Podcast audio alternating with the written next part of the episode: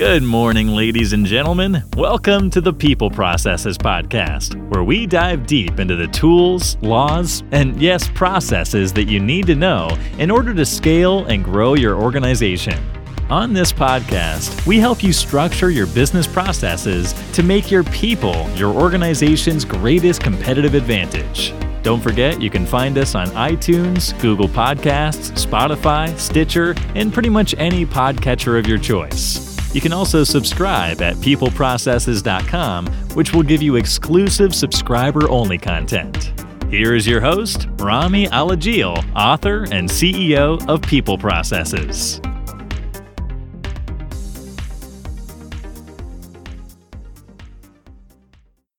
Today we're going to be talking about a new Q&A released by the Department of Labor around coronavirus. Now, we're all coronavirused out, but I want to hit some particular scenarios around labor and coronavirus that we seem to be getting consistently. I think this will help you.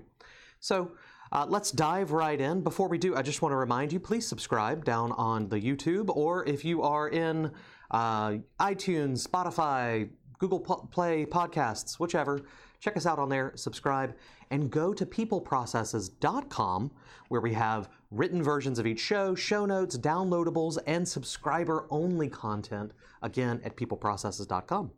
Now let's get started.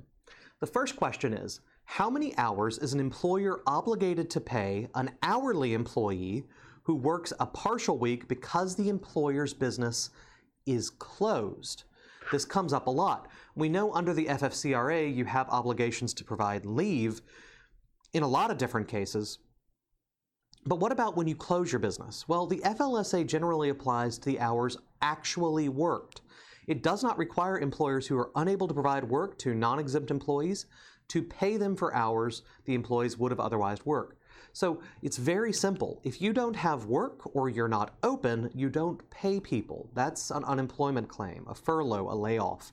You can't just give them leave, or you shouldn't just give them leave to do so. So, uh, you have no obligation for hourly work to continue paying them. Now, the next question is if an employer directs salaried exempt employees to take vacation or leave bank deductions, whatever you call them, maybe their personal time, or leave without pay during office closures due to the pandemic or influenza or some other public health emergency, does this impact the employee's exempt status?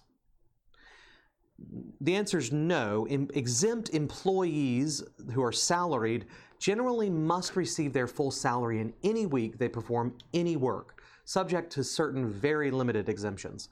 The FLSA does not require employer provided vacation time. Where an employer offers a bona fide benefits or vacation time to its employees, though, there is no prohibition on an employer requiring that such accrued leave or vacation time be taken on specific days by requiring that, that will not affect the employee's salary basis of payment so long as the employee still receives in payment an equal amount to the employee's guaranteed salary.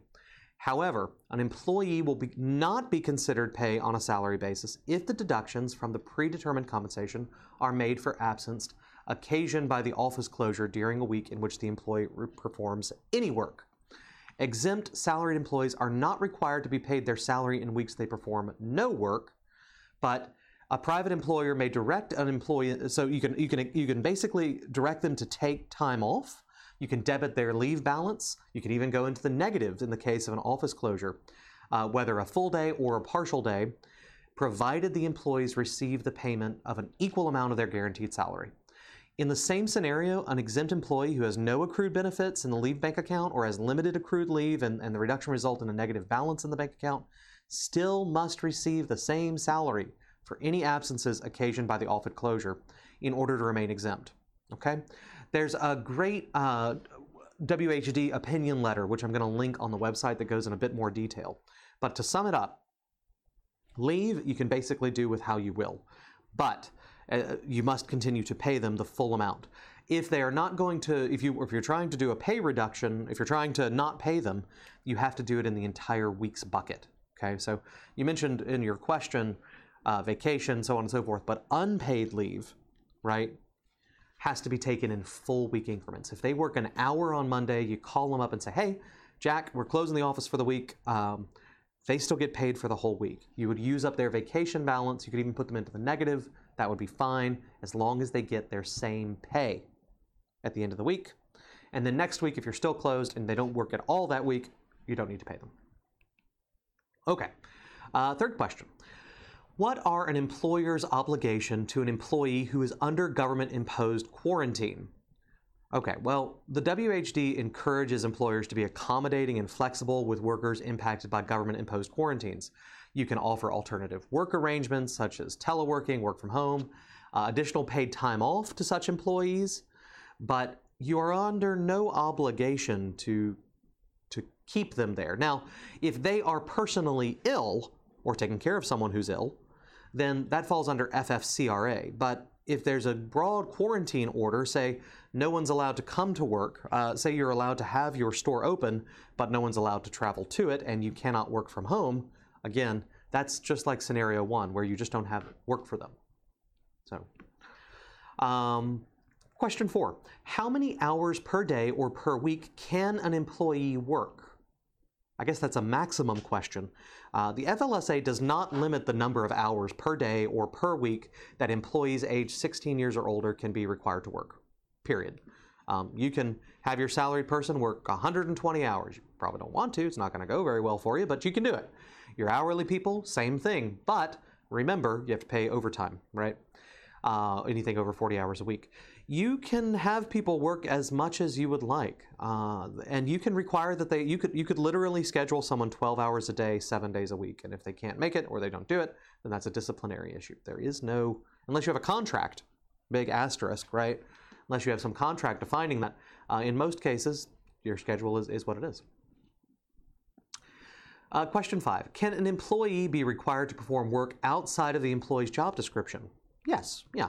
The FLSA does not limit the type of work employees age 18 and older can be required to perform. There are restrictions on work workers under age of 18 can do, but this is just kind of extra stuff. This is true whether or not the work asked of is listed in the employee's job description. Uh, as part of your pandemic or public health emergency planning, you may want to consult like with us directly or your lawyer if you expect employees work outside of their job description. Uh, you may want to consult with uh, your bargaining unit representatives if you have a union contract. Uh, that would be the places where you need to talk to someone, is if you have contracts that state otherwise. But otherwise, no. Um, if it's an at will estate, at will employment, uh, no, you can ask whatever. Again, not great for morale, but it's in a pandemic and you got to get your work done. I understand. Next question. May an employer encourage or require employees to telework, i.e., work from an alternative location such as home, uh, as an infection control, control strategy? Yes, yeah, absolutely. An employer may encourage or require employees to telework uh, all the time. Uh, including based on timely information about public health from public health authorities about pandemics, emergencies, or other conditions. Telework can also be a reasonable accommodation uh, if the employee maybe maybe you have everybody coming back, but you have a high risk employee, uh, or they have you know maybe they have asthma and they're overweight and they you know like use a they have COPD and all these things. Well, a reasonable accommodation would be to allow them to work from home when the rest don't. Uh, employers cannot single out employees to telework or continue reporting to the workplace on a basis prohibited by any of the EEO laws. That is a key thing. So I do want to stress that. Uh, we recently had a case, not it wasn't a law case, but it was brought up as a major problem when a client who had um, a all white female administrative staff and a predominantly black uh, non office staff, right? They're out, they're, they're field workers. Um, it gets very dicey when you have those sort of racial uh, or anything protected by the EEO that's race, age, uh, religion, now also sexual orientation uh, or gender um, presentation. If you have large clumpings of that, you're going to wind up with problems. But uh, assuming you don't, there's no no problem with having some people work from home as long as it's not based on one of those. Um, okay, on to the next question. In the event an organization bars employees from working from their current place of business and requires them to work at home, will employers have to pay those employees who are unable to work from home? Under the FLSA, employers generally only have to pay employees for the hours they work, whether at home or at the employer's office. However, employers must pay at least the minimum wage for all hours worked and at least time and one half the regular rate of pay for hours worked in excess of 40 hours a week. Salaried employees must receive their full salary in any week in which they perform work, which we talked about earlier, with very limited exemptions. Uh, again, I'm going to refer you up to that uh, wage and hour division letter that's going to be listed on our website.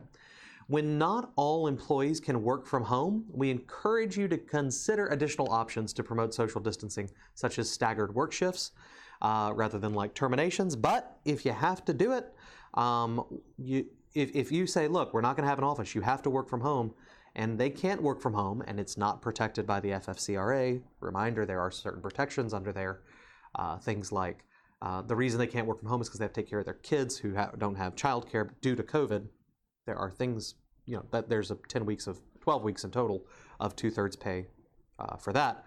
But as far as having to pay them anyway, no. You may have to give them leave under the FFCRA, but no, uh, you do not. And once the FFCRA is over, that's not going to apply anymore. Uh, next question. Are businesses and other employers required to cover any additional costs that employee may incur when they work from home? Internet action, access, computer, phone lines, security, electricity, etc. Good question. Um, so you have to break that into those who are covered by the Fair Labor Standards Act and those who don't. So your salaried FLSA exempt people, you have no obligation to do, period. It just doesn't fall under there. But for those who are covered by the FLSA, you cannot require them to pay for or reimburse you for the, uh, for the items that are business expenses if doing so reduces the employee's earnings below required minimum wage or overtime. Okay, so um, that's a, a, a, a caveat of basically no, you don't have to pay for it. But if them buying that stuff and it's required for work, such as uh, uh, you know items for telework, that kind of thing, um, then you and it would lower them under minimum wage, then yeah, you got to pay for it. That's a key thing to understand. The minimum wage requirement there, and also overtime that matters too. So if they're working overtime, it's really difficult to dock their pay. Uh, you would dock their regular rate of pay and not affect their overtime rate. It's a little complicated. Oh, uh, one side note: if you're providing the telework uh, as a reasonable accommodation for someone with a disability, um, under the ADA, you do not have to pay for anything, period. You don't have to worry about the salary uh, thing on there. You can, but you don't have to. So, say you bring everybody back to the office except the one older person who says, Look, can you please accommodate me? I'm, I'm at a super high risk. Um, whatever, I want to telework. Or maybe they just actually need to telework from home. They, don't, they can't get into the office, they need to work from home. Uh, they are required, I mean, you don't have to reimburse them for anything to make their home office appropriate for that. Okay, next question. Uh, this one's actually from an employee's perspective. I am a salaried exempt employee uh, from the minimum wage and overtime requirements under Section 13A1 of the FLSA as a bona fide executive, administrative, or professional employee. Good for you, knowing you're um, exactly right. Can my employer reduce my salary during the COVID 19 pandemic or an economic slowdown? Would I lose my exempt status if my employer does? Good questions. Good questions. Um, they can, they can reduce your salary as long as it's perspective. So, as long as they change your salary going forward, so they call you in Thursday or Friday and they say, hey, tomorrow your salary is going from $100,000 a year to $75,000 a year. Not a problem. Uh, it will not re- result in you losing your exempt status, um, and they're allowed to do so. Uh, any such reduction, again, has to be predetermined rather than an after the fact reduction from your salary. That's the key. The other place where it's a problem, the salary changes must be what are called bona fide. That's the legal term, meaning that the change is not an attempt to evade the salary basis requirements and is actually because of the economic reality, slowdown, COVID 19, whatever, as opposed to the quantity or quality of work you performed. As a salaried person, quality and quantity judgments cannot affect your pay. So let's say that uh, you, there are three team managers and you decide this guy, he's not doing so great we're going to cut his salary because he keeps not showing up or half-assing it or half, uh, excuse me, um, not really completing his work. Everybody else keeps it the same. Well, that you have an argument that they're changing your salary due to the quantity or quality of work you perform. That could be a challenge that you've lost your exempt status. However, if all four team leaders are getting a 20% pay cut because hey, the stores aren't are barely making money, we're losing money.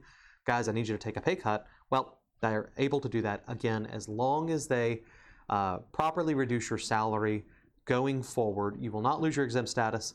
Um, and as and, and then of course I will add one more caveat, which is that federally anyway, the salary basis is $684 per week. Can't be lower than that, so they can't lower you to $680 a week or $30,000 a year or whatever that would come out to. No go.